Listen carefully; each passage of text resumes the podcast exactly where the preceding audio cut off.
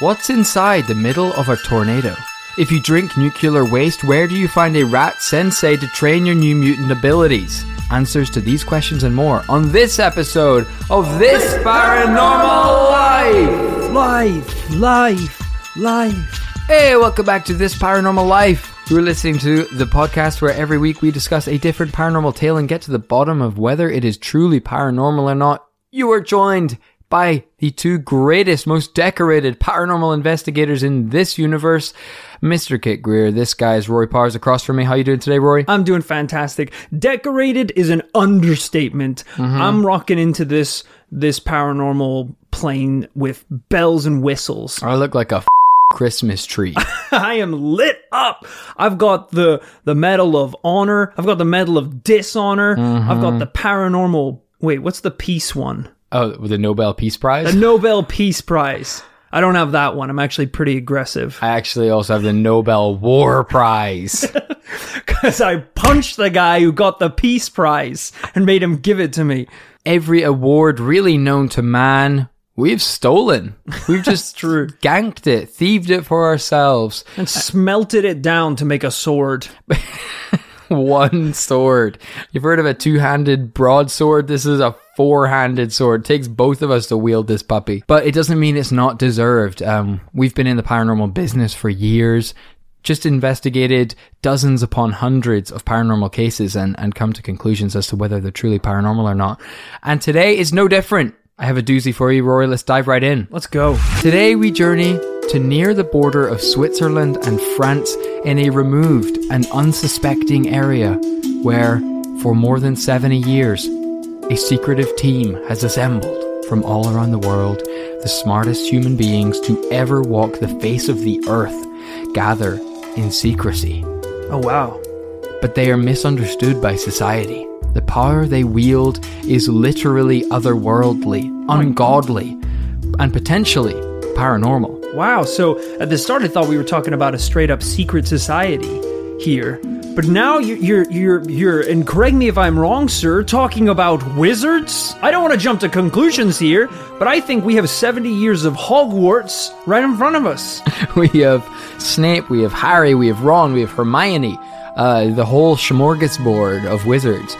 Or are they something darker? We're talking about CERN in Switzerland. Oh my gosh. For the few people who don't know what that is, it's an international scientific research facility. But don't Of wizards, head to toe, Okay, pointy I'll- hats, I'll get there.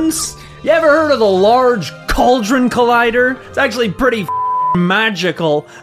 I, I we've only been podcasting for barely five minutes, and I already feel like I have the authority to speak on your behalf.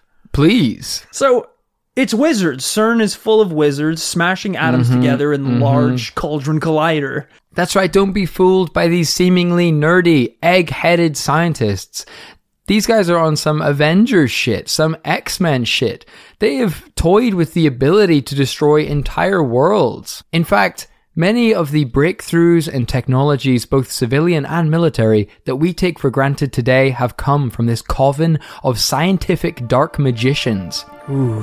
For example, they discovered antimatter, gravitational waves. They invented the internet itself. They invented touch screens. And recently they discovered the God particle. Basically, technology that is not only impossible to predict within the present day and our limitations, but impossible to even imagine. And yet every day they create the impossible. I had no idea they were responsible for that much. Yeah, I mean, I think inventing the internet is a goat move. You could retire on that for sure. Absolutely. I- I'd say that that would earn a pretty penny. But to also invent the touchscreen and the God particle, I'm not sure what the God particle is. I thought that was the internet. I thought Instagram was the holy Bible. I'm gonna bow down to anything that can supply me with that much pornography. A click of my fingers, They- I am neck deep. But a few years ago, CERN became the center of media attention for slightly darker reasons. You see, the most groundbreaking feature of CERN is the LHC, like you mentioned before, except not the Large Cauldron Collider, the Large Hadron Collider, a machine several miles long that collides particles at speeds approaching the speed of light when they announced that they were going to ramp up the power of the LHC to finally operate at maximum capacity, the international press had a meltdown. Because at these volatile speeds and energies, the LHC becomes capable of creating black holes. Actual black holes. Not only that, but risks causing subatomic particles to collapse into something called strangelets. It's not a good name for something. I mean, it's not very promising. It's like, well, we might make a a strangelet. Is it dangerous? It sounds like it's dangerous. Not as dangerous as the deathlet. And there'll be plenty of death deathlets. Are those useful scientifically? They're actually pretty strange. And combined, a lethal cocktail of no use to science. You're like, what, what, what's the point of this experiment? Experiment? I just want to die. Puts his head in between the atoms as they come round. Switzerland sucks. I want to end it all. Yeah, strangelets. They sound fun. They sound quirky. But no, these would essentially rip apart the fabric of our solar system, turning all matter that it touches into, quote, strange matter. That's strange is very much playing it down. Uh, dead matter is is probably closer to the truth of that. I saw I saw a claim somewhere. Um, I didn't I didn't verify this, but they were saying that were the Earth to come in contact with a strangelet, that, that the Earth would be reduced to a uh, a steaming hot dense mass about a hundred meters across.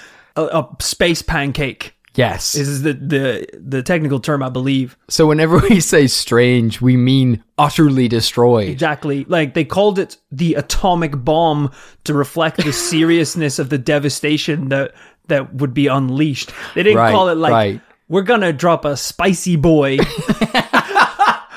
or like a hot one, you know, like it's like we are dropping a lethal weapon that will unleash catastrophic amounts of radiation across the world. That's right. Whenever the Russians created I mean, wait, didn't they actually call it Big Daddy? now that I, think about I think it, they might have had a code name. Should we find that out? yeah. He was called no. He was called Little Boy. Jesus It's, Christ. it's the exact opposite of what you just said. It's the strangelet of nuclear weapons. Unbelievable. yeah, I had never heard of strange matter. They tell you a lot about matter in school, and then later, if you're interested, you might learn about antimatter. That's pretty far out. No one tells you about strange matter. So when the press find out about all of what we just mentioned, they flipped. The headline said, CERN is going to create the apocalypse. The LHC is going to create a black hole that destroys the Earth, and so on. And CERN tried to defend itself, saying, of course, we're going to make a lot of black holes. Yes, we may create strangelets that theoretically destroy Earth, but it's very unlikely. Listen, we're home to the brightest minds in science. We are absolutely pushing the envelope of human understanding and knowledge about the origins of our universe. You have to trust us. Did they give like a percent for like how likely it would possibly be? Uh, yeah, I Because I'm think sure be, that would be quite reassuring if they were like there is a, an actual like point zero zero zero two percent chance. Yeah, I I, Something I like saw one quote where they said, "We are as sure that a black hole won't destroy the universe as we are sure about anything in science."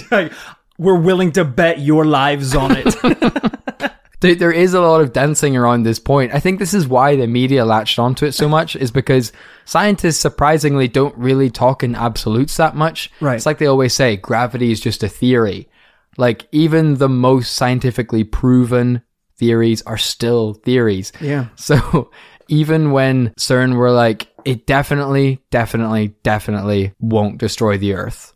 We're like, are you sure? And they're like, well, we can't be sure. What? well, we're just saying statistically anything's possible. What? It's tough, isn't it? Because, you know, we're all, the earth is just one big house party. And we're all guests. We're all trying to have a good time and make it sustainable for everyone. But if some people are like, hey, we're bringing our friend Tim to the house party, Yeah. there is a 0.00003% chance he's going to shit in your pillowcase. Right. He's Wha- not invited to why the party. mention it? he's not invited. There's no point in him coming to this party. If the chance is that low, don't mention it. don't even bring it up. Don't bring it Why up. did you think you had to to warn me of that chance? He's not coming to the party. Obviously, this is a bit more uh, scientifically uh, adventurous than shitting in a pillowcase, Yeah, to say the least. but it still is a threat. It is, and they cannot deny that. But the world largely listened to CERN's reasoning until shortly after this media firestorm, the following video went public. All right, what we're looking at is just the front of a building. So this is the CERN headquarters in Switzerland. Okay. Oh no. Um, oh god, no. There's a lot of people in black cloaks out the front of the CERN headquarters. It's very much midnight. It's very dark, very dark at night. What are they? Do? Is there one person in white? Yes, there appears to be a young woman kneeling, uh, not in, in a black robe. Now she's lying down on the floor in a circle of all of them. Are they gonna kill her? What? So this is on the Guardian, to be clear. So, like, this is a reputable news source. Um, published this video. You also neglected to mention the statue, sir. if I could direct your attention to the statue. What is that statue? What we have here is what appears to be a large statue of the Hindu god Shiva in a giant ring. Okay, It's all gold. It's about, what, I don't know, 12 foot tall. it's enormous. It's very large. I mean, why would that be outside CERN anyway? that alone raises like quite a few questions. The whole thing was not good press. No, it's f- nuts. So, the PR department at CERN, one week, they're trying to explain to people that it's quite unlikely that they're going to destroy the universe. They kind of sweep that one under the rug. They, they get through that. A couple of members of staff leave because they're stressed as hell. But they get a couple new interns to handle the social media. It's all good. Of course. A couple weeks later, uh, the headlines globally read human sacrifice filmed at CERN. It wasn't good publicity. Now, CERN hit back on this and they said, this is a prank. Yeah, they said, we don't know who did this. This is like some, some scientists here. Like, there's thousands of members of staff at CERN Yeah. From all around the world. They said someone thought this would be funny, I guess, and lit a bunch of torches in front of the statue, got a lot of robes, and staged a human sacrifice and then got someone to film it outside our offices. It's in very much per taste, and don't take it too seriously. And frankly, as far as I'm concerned, the jury's out in that one. You can decide for yourself. I'm not interested in knowing, believe it or not, whether this occult ritual is in fact real or not. Because exactly what you mentioned is true. Even if this is staged, why is that statue there in the first place? Yeah, and I mean, so even in their example, they're they're claiming that it was still people who work at CERN, Oh, it's absolutely employees of CERN. which is still bad because you have now the people who have the device that's capable of destroying the universe. Yeah. Also at night thinking it's funny to like make prank videos. Yeah. You should be way out of your pranking years by the time that you're working high tech machinery at CERN. If you have the Thanos glove, but The the, Infinity Gauntlet, the inf- sir. Infinity Gauntlet, you need not be making pranks or jokes. You have to be not- no wedgies. like Thanos himself, utterly humorless. completely, yeah, just noble and humorless. Noble's a funny word to use, but yes. you know, right and you're, you know, Sorry, powerful, You think he's hot. You gotta be. Let's just unpack those one by yeah. one. So, right? Yeah. Well, you know, he saved the universe. Well, I guess Got rid of Bam. Got rid of half the people in it. that's his point of view. Fine. There's like double the food now. Do you not like the Avengers? Yeah. They're well. Half of them are still a- around. You're welcome. I saved some of them. I'm not Thanos. I just realized I said I was Thanos. I'm not Thanos. Granted, you've never seen a picture of me, sure. You did say you're welcome on behalf of Thanos. Shut up, Gamora. Yes, outside the CERN offices, they have a very, very large statue of Shiva, the Hindu destroyer of worlds, uh, mythologically believed to destroy the cosmos in order to recreate it. off. Actually, Wait, she that's part of her lore. She destroyed the cosmos. oh yeah. Let's just be clear. That is the worst person you could have in front of you. You just put a mad scientist made of bronze out there. You might as well have a giant bronze Thanos statue Here is out the front of CERN. here is this isn't the exact uh, statue, but here is the what the statue is depicted as doing. So this is Shiva participating in the Nataraja uh, dance, which is the you know there's a lot to unpack in these images, but as you can see in Shiva's left hand here, we have the fire of uh, destruction and recreation of the cosmos. This is the dance that Shiva performs in order to um, destroy and renew the universe. This is like the CIA out the front of their building having a giant bronze statue of a man shaking hands with an alien gray. and they're like, it's just, you know, it's just a symbol of our uh, eagerness to explore uh, the rest of the, the cosmos. It's like, he has, why does it have his name on the plaque and the date, which is Roswell? it's it's like outside a courtroom instead of having like the like lady liberty holding the scales like perfectly balanced to course. represent the Justice. justice in society just having a statue of a cop taking a bribe But looking at this symbolism of the statue of Shiva um, represented at the CERN offices got me thinking about the symbolism of that, about that circular image. And I started reading a lot of people's thoughts about the Large Hadron Collider itself and what that looks like. And this got me started down a kind of rabbit hole because whilst the collider itself doesn't have a actual image of a Hindu deity doing this dance of recreation, the Large Hadron Collider itself does resemble a giant circular gateway. It does. I mean, this thing is like I, I definitely advise looking up photos of the Large Hadron Collider. It's it's like a true spectacle, and it's absolutely absolutely ginormous. So you have this interesting juxtaposition of why is this statue there? Well, it's because the statue of Shiva and his circular dance, as depicted in the statue, represents the destruction and creation of the universe. And then symbolically, we have this also circular gateway of the Large Hadron Collider, which we know statistically stands a, a, a scientific possibility of the destruction and potential recreation of our own universe. This got me looking into the work of one William Henry. Basically, William Henry's work, along with many others, is the basis for at least another full podcast, so I'm not going to get into all of it here today. Oh, damn. William Henry researched ancient Sumerian culture, specifically the cuneiform tablets that the Sumerians left behind thousands of years ago. One of the earliest. This is just really accelerating. What We would went you from say? CERN to the ancient hidden tablets of.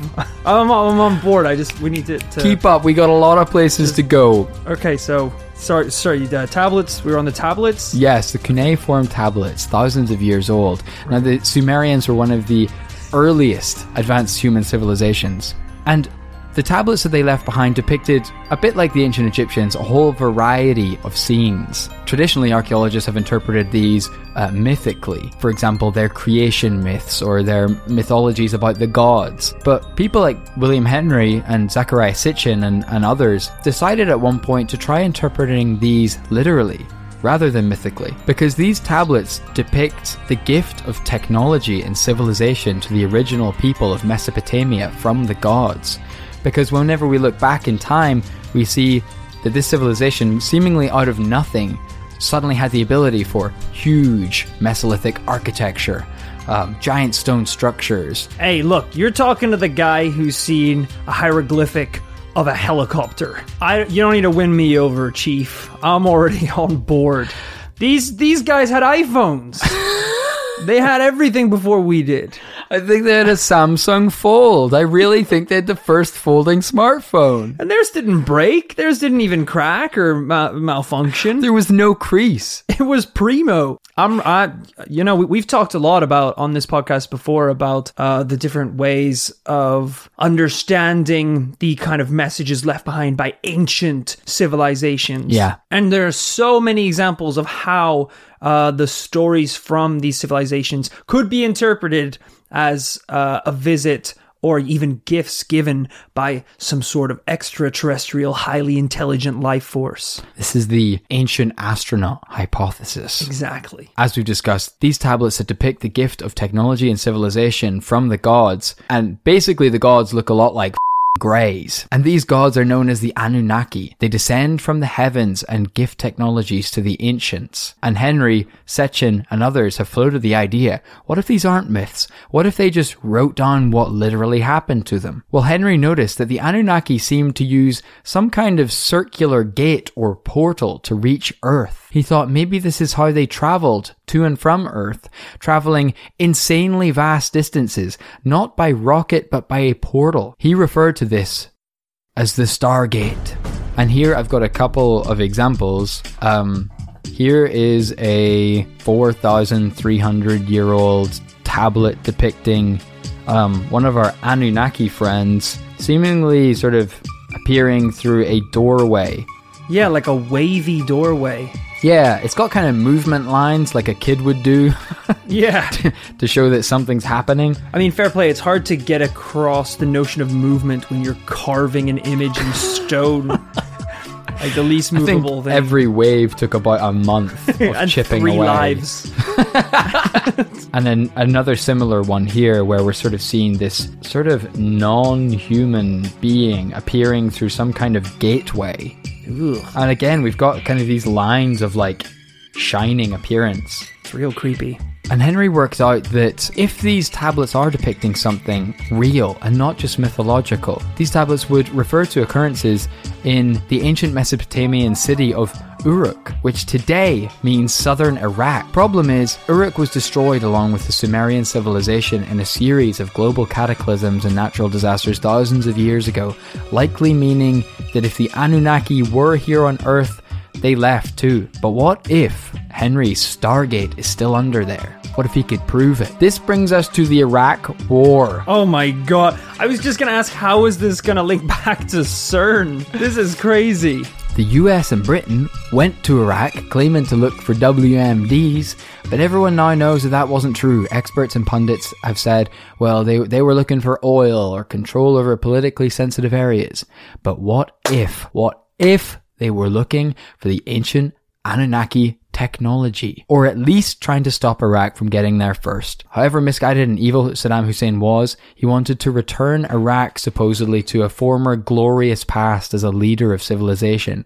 And did this mean harnessing the power of the Stargate, the power to travel extraterrestrial distances within the blink of an eye? I mean, I think I went on this podcast and said that Hitler went to Antarctica to go into a secret passage that led to the hollow earth. Right. And to this day, I believe that with 100% of my heart. So I am more than willing to consider the possibility that Saddam Hussein was hiding the Stargate in Iraq. I think it's my obligation to assume he, he was. And now I, I can hear the listeners right now. They're tuning out mentally. They think this is a little bit far fetched. Then why, ladies and gentlemen, in 2002, during the invasion of Iraq, in a country at war, did Iraq approve a team of German archaeologists to excavate on the ancient city of Uruk in southern Iraq? Don't you see? Just as the troops land to search for WMDs, these archaeologists start digging. It's a race against time. They're hiding in plain sight. They were looking for a weapon of mass destruction after all. A f- Stargate. This is the. Now you're getting me fired up. Do you think that they needed to send all of those people to Antarctica to frickin' dig around? No, they brought extra troops. They brought scientists, hundreds of civilians there. They brought the cavalry. it was insane. It wasn't just a little survey mission. They were digging for stuff. And the same thing's happening right here. And We're unearthing the truth, guys. there is an ancient past buried underneath all the shite that we've built in the last 10,000 years. Uh, because that's one of the interesting points about all this is, for example, people have uh, compiled images of uh, ancient gateways that could be connected to this mythology. My god. Here we have one in Peru, the Puerta de Jayo. We have that's just an That's actual just a picture of a Stargate. You're like, oh, we have this one here, which is actually in the Afghan mountains. I'm like, go there. That's a I can see the space time continuum bend around the curves. Oh, sorry, that's just a mood board. Here's the Gate of the Sun in Bolivia. Again, an ancient pathway seemingly leading to nowhere. But is that because it is simply not activated? The Anunnaki, the ancient architects of this technology, have left it behind. And this is what I love about this podcast, guys. You know, before I started hosting this podcast and investigating the paranormal, you know, I was a regular guy. I like I like a beer on a Friday night. I had a family, I had a girlfriend. I like some chicken wings. I like to watch the big game on a Yeah. Sunday. And here we are, 2 years later, and I think that there is a metal library buried in a secret cave. No, hell, I know there's a metal library buried in a secret cave. And I and I know for a fact that Neil Armstrong hunted for it. Yeah. This was information I didn't know that I needed, but now I need to know it. And suddenly the big game isn't so interesting. Tom Brady isn't so compelling. Because you know who's the real GOAT? It's the Anunnaki. I would love it if we finally get uh, in contact with the Anunnaki. We activate the stargates. I'm like, this is amazing. Well done, boys. I run over with like a bucket full of Gatorade and dunk it over them, and they're like, they melt to ash. The Stargate closes, and I'm like, you guys don't know this, but after the big game, that's actually a pretty chill thing to do. And so you ask me, Rory, how does CERN come into all this? How does CERN come into all this? I think I asked that a couple times, and you. That's how they come into all this. Yes, that's right. It's the same image I showed you earlier, but now in a very different context. But now it's bigger. bigger picture so you can see the big picture. that is a f- Stargate. Okay. This is really interesting because I've heard a couple um, paranormal theories about CERN before. I don't know if in your research you ever c- came across uh, John Titor. Hmm. Uh, so he's a guy, he's one of the, at least online, he's one of the most famous uh, time travelers. Sure. Or people who claim to be time travelers. And a lot of the theories and stories he came up with revolved around CERN not actually creating um, this large hadron collider, but actually a device that could um, was essentially a time machine. It could create like time manipulation and portals back and forward into time, and he was kind of blowing the lid on the whole operation. This is all possible because the point I'm trying to make isn't that CERN is just specifically entirely engaged in creating a Stargate, but rather that all of these off branching technologies like the internet, touchscreen technology, that these are all byproducts of some sort of ability to see technological innovation through time.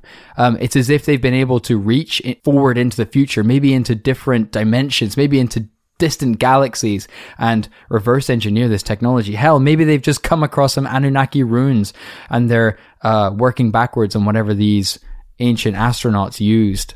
You'd be really embarrassed if you worked at CERN and you finally managed to meet like some Anunnaki who would come down in a craft and you're like, this is it, the secrets of the universe. You bring him into the laboratory, you show them the large hadron collider, and then you seal the doors and launch them at each other at the speed of light, thinking that will solve the puzzle. And they just like completely explode and just die in the large hadron collider. And it's like, we probably should have asked like a couple questions before we just fired them at each One size fits all seems like a good idea for clothes until you try them on. Same goes for healthcare. That's why United Healthcare offers flexible, budget friendly coverage for medical, vision, dental, and more. Learn more at uh1.com. Quality sleep is essential. That's why the Sleep Number Smart Bed is designed for your ever evolving sleep needs. Need a bed that's firmer or softer on either side? Helps you sleep at a comfortable temperature? Sleep Number Smart Beds let you individualize your comfort so you sleep better together. JD Power ranks Sleep Number number 1 in customer satisfaction with mattresses purchased in-store. And now, save 50% on the Sleep Number limited edition Smart Bed for a limited time. For JD Power 2023 award information, visit jdpower.com/awards. Only at a Sleep Number store or sleepnumber.com.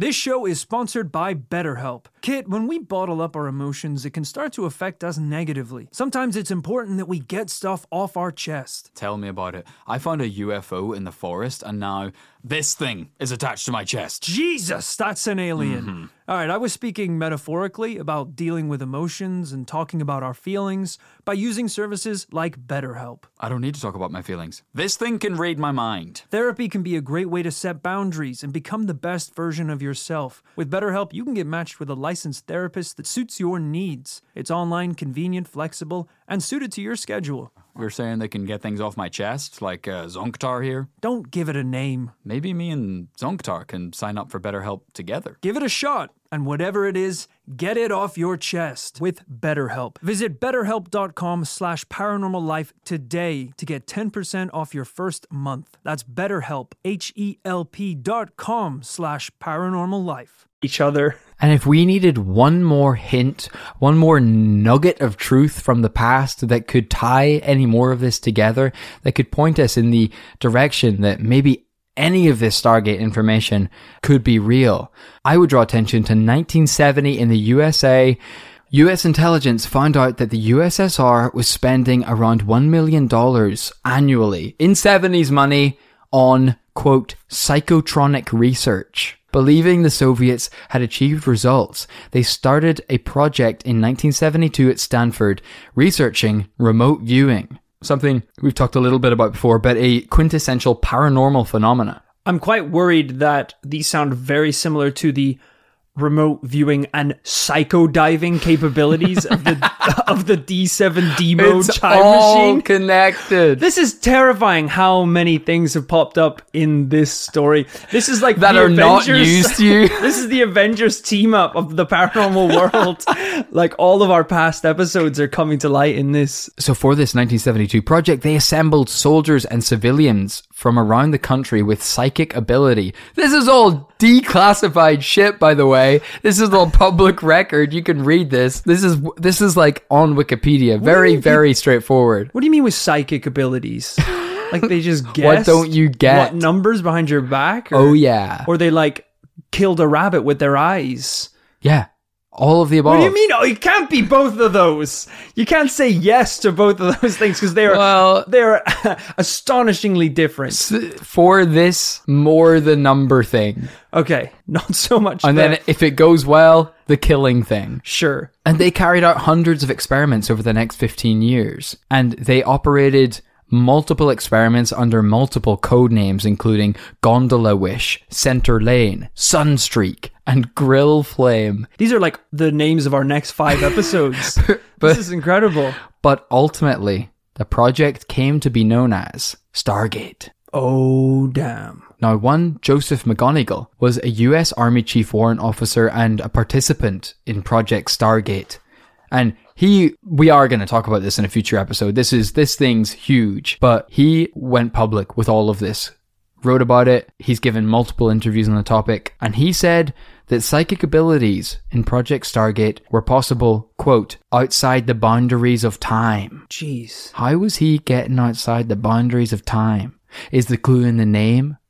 Were they using Stargate technology for these experiments? Oh, that was a. You were waiting for me to respond. Yeah. Oh, these all sounded really rhetorical. God, I have no idea. I have no idea. All I'm saying is we have we have a legit government psychotronic research program called Stargate where a US Army officer said he was able to use psychic abilities outside space and time. And these are these. You're you promised me these are actual declassified documents that you can read.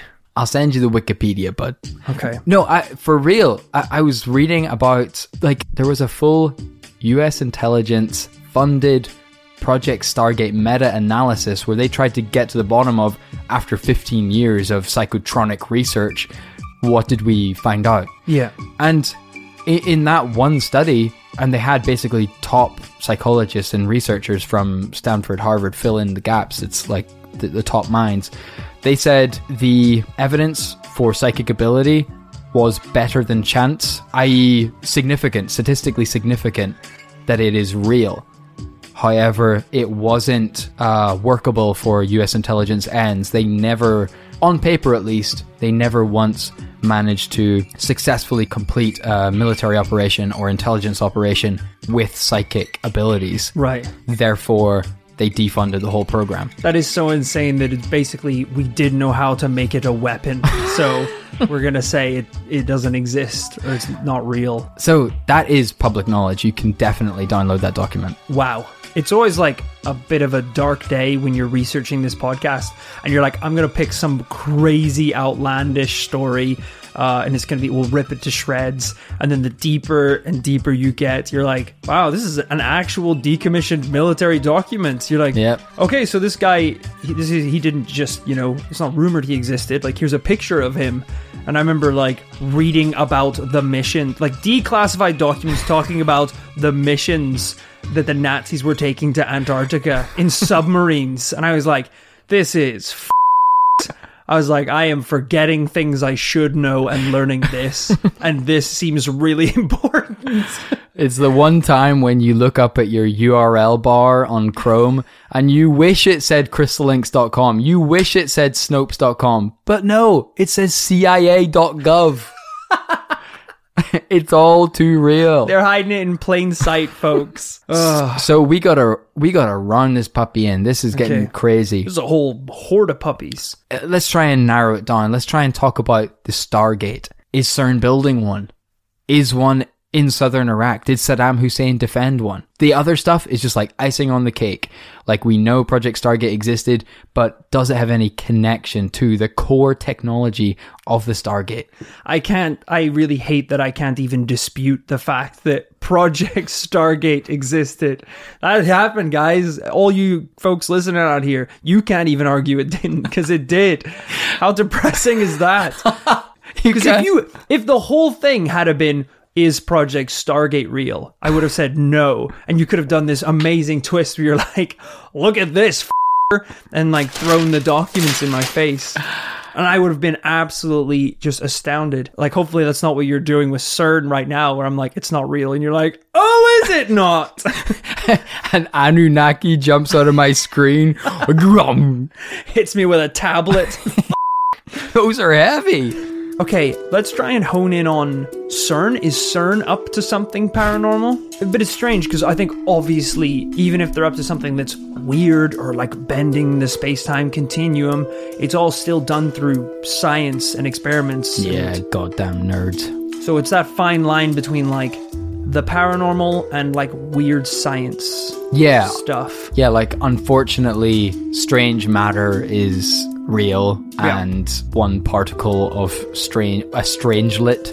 If a strangelet interacts with Earth, we all die for some reason. I don't really understand that. Yeah, I mean it's all it's all there. It's not like uh, okay, we need to um, test the machines, ch- uh, check the hydraulics on the the, Mm-hmm. the left side, and uh, on the underneath, we, we need to uh, sacrifice that goat and drink its blood right before the ritual begins, uh, and we'll pray to the statue. And then at that point, the uh, the cloud should part, and the lightning bolt will power the uh, collider. Mm-hmm. It's there's no goat, there's no lightning, there's no, No. curses. It's still science, but it's still some pretty paranormal shit. Mm-hmm. Making black holes, possibly strangelets that can rip apart the space time continuum. Hell, I'll say that's paranormal. Absolutely. If Project Stargate is real, Hmm. I don't know what's not anymore. Yeah, I'm going in.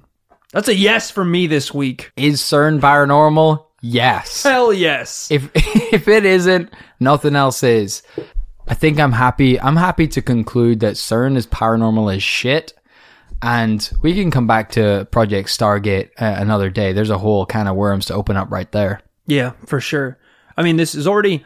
I, I don't know if people listening to this are super new to the podcast, but you should definitely go back and listen to uh, the one we did with Neil Armstrong in the Metal Library. Yeah. that's pretty in line with a lot of these things. This one's pretty crazy. I'd like to know what you guys think about it. Email in your thoughts to this paranormal life podcast at gmail.com. You can hit us up on the socials, twitter.com forward slash this life, facebook.com forward slash this paranormal life. And if you're enjoying our recent episodes and you just can't get enough, you should check out our bonus episodes. That's right, there are bonus episodes out there. That's because we have a Patreon. Because we don't run any ads on the podcast, the only way we make it possible to um, create the show and um, get to talk about as crazy shit as we talk about every week. It's because you guys support us on Patreon. And from two bucks a month, you can get shout outs, bonus episodes, t shirts, merchandise. Everything you need in life so that uh, upon one glance, people know this guy gets it.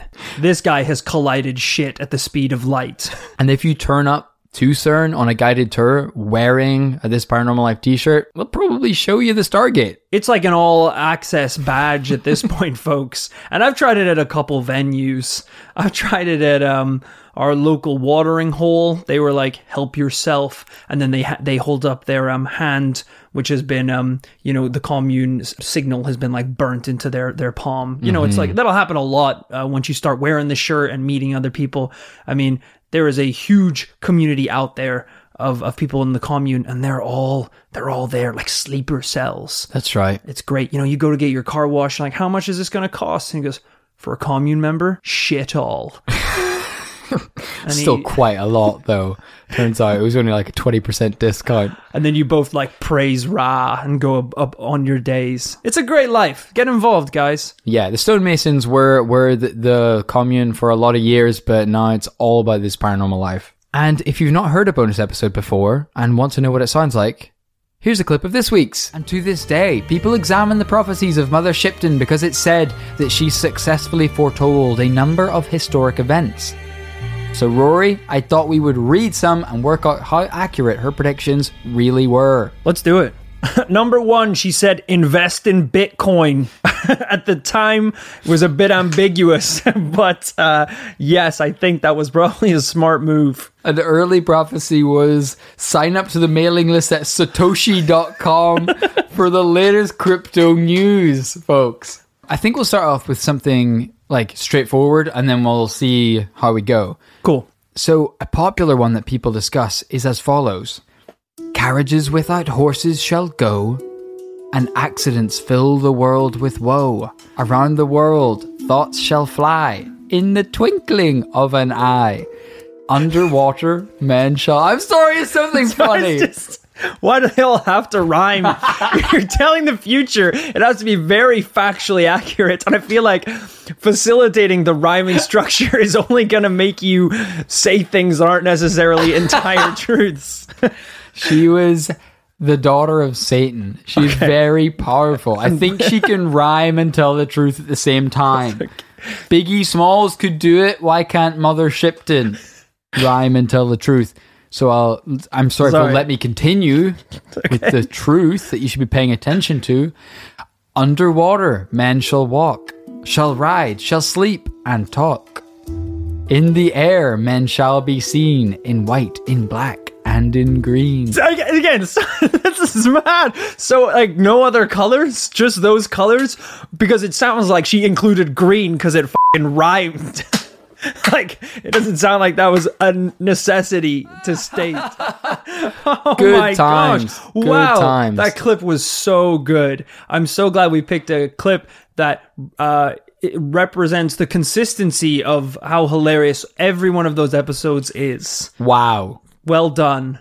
And at the end of every episode, we like to take the time to shout out those who've supported us on Patreon. And that's what we're going to do right now. Let's go. Thank you to Lee Tudsbury. Lee Tuds was buried alive. Not many people know that about him. Uh, it was actually a pretty terrifying experience. You know how they um, w- when they think someone's gonna be buried alive, they give him a little bell to ring. Right. Well, I don't think they wanted Lee above ground, even if he was alive, because they just cemented over the thing as soon as it was done. I don't know if that's even being buried. That's entombed, I think. Because he was screaming, he was crying out, "I ain't dead, I ain't dead," and they're just shocked all the time. Yeah. I'm So sorry, It Lee. was cruel. They gave him an air horn instead of a bell. It still didn't do shit. gave an air horn with no air pressure, so it just went hee hee down there, which uh, didn't do much at all. Did he get out? Hell no!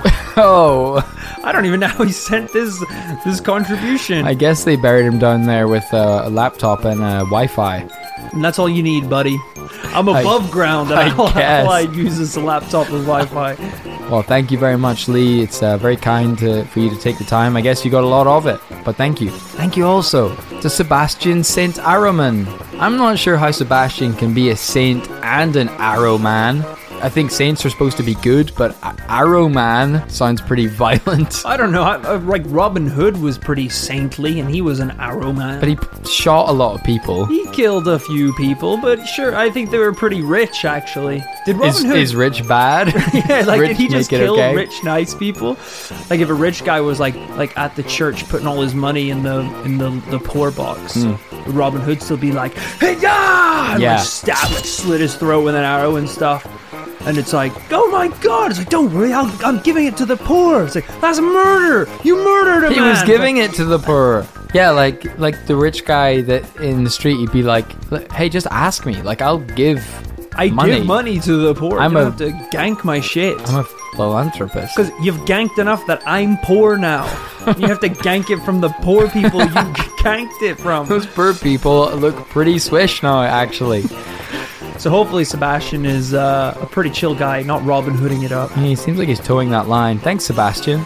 Thanks also to Shabazz. A lot of people actually want to know how he got that nickname, uh, Shabazz. Hmm. When actually he was, he was training uh, at Magic Camp, you know, where you know you go for a summer as a, as a child, you, you learn mean, how to I- perform various. I didn't, but well, yeah, sure. other the cool kids they go and they learn how to perform Wow. like magical tricks, um, and one of them was cool. like uh, just guessing the, the card in a, in a deck. Yeah. and it's all it's not real. You know, they, they pick a card, it's all fake. They put it back in there. Yeah. Um, and here is your card, and the kid is supposed to say, uh, you know, alakazam. Yeah. and it just like it's just a little silly magic trick. It's not Sure. real. Uh, and it's like, oh, this is, this is your card, and everyone's uh, impressed.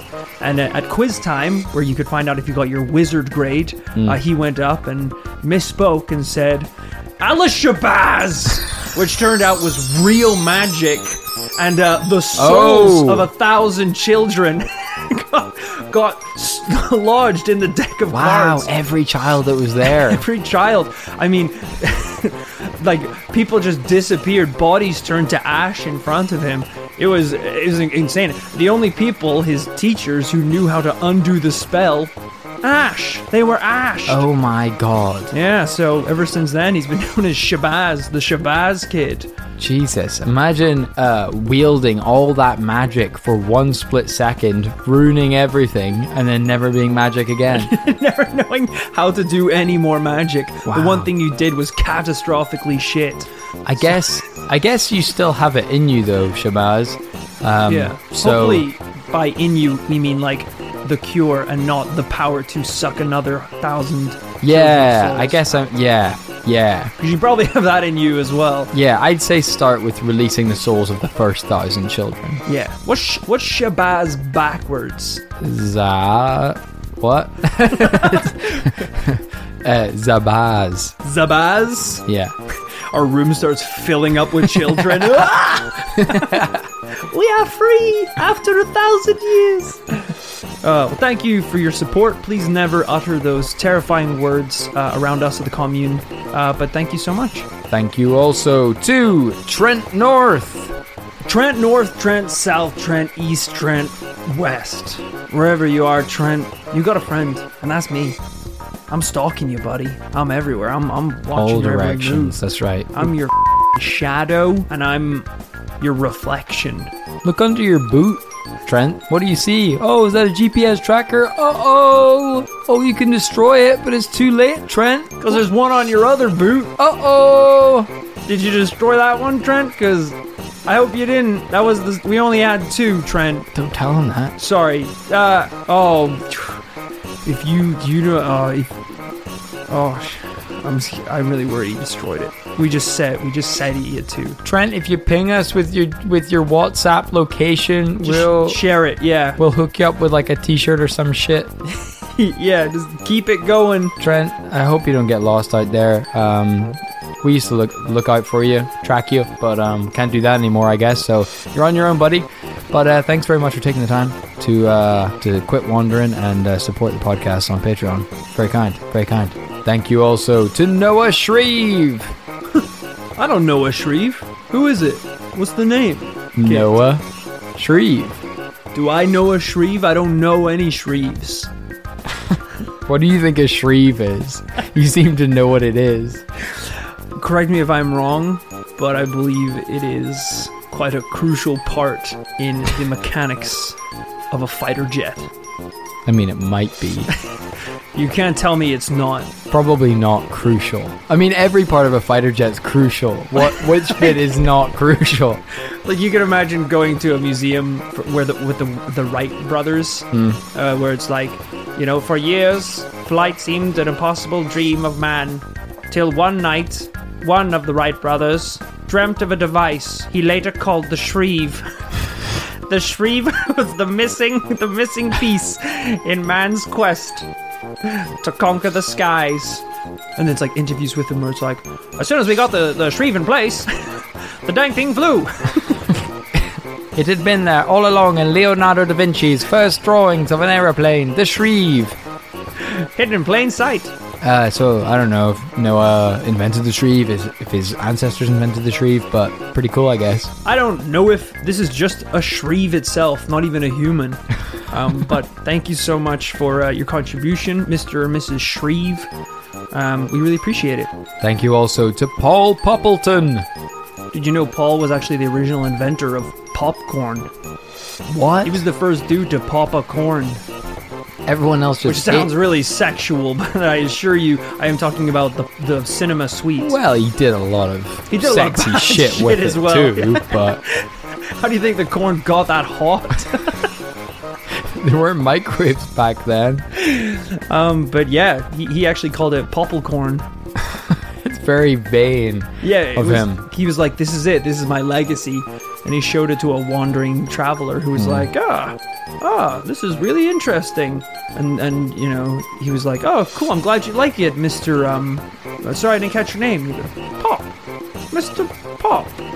And then Mr. Pop hammered him with a freaking shovel and took the recipe, and now it's called popcorn. No oh, popcorn. Yeah, little fact. That's insane. So it's a shame that his family name uh, wasn't carried through the years in the form of popcorn. Because hell, that's what I want to be remembered for. But we're gonna we're gonna rewrite the history books and have him remembered. And thank you, lastly but not leastly, to Mark Owens. Mark Owens is always blowing up my phones, phones. Ask when the next podcast show is. Are you okay? Usually, when we get to the last person uh, in our shout out list, my brain has melted into a tree stump.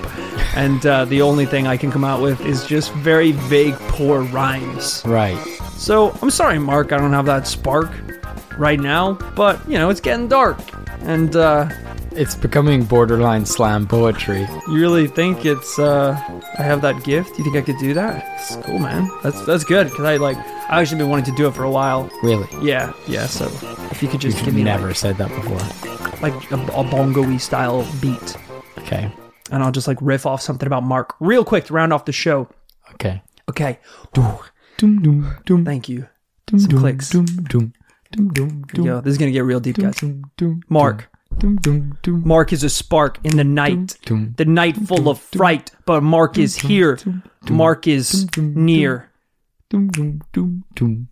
Mark, you're close yet far, so far, but light is here, light is near. When morning rise, babies cries. Wah wah, bottle now, mommy.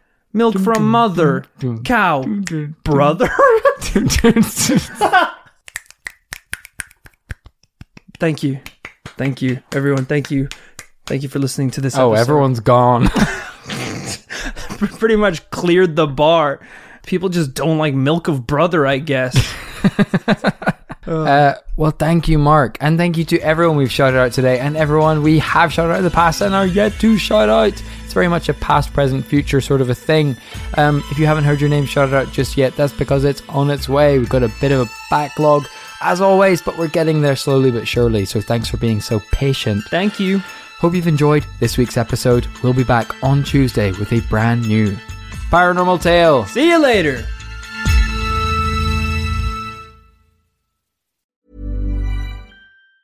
If you are somebody who loves all things spooky, then Real Life Ghost Stories podcast is the one for you. My name is Emma. I am the host of Real Life Ghost Stories podcast, and every week I bring to you three podcast episodes that are full to the brim with paranormal stories. Every Wednesday and Friday, I release a mini episode which is dedicated to the spooky stories of our listeners, and every Sunday, we deep dive into a famous paranormal case. You can find Real Life Ghost Stories wherever you get your podcasts.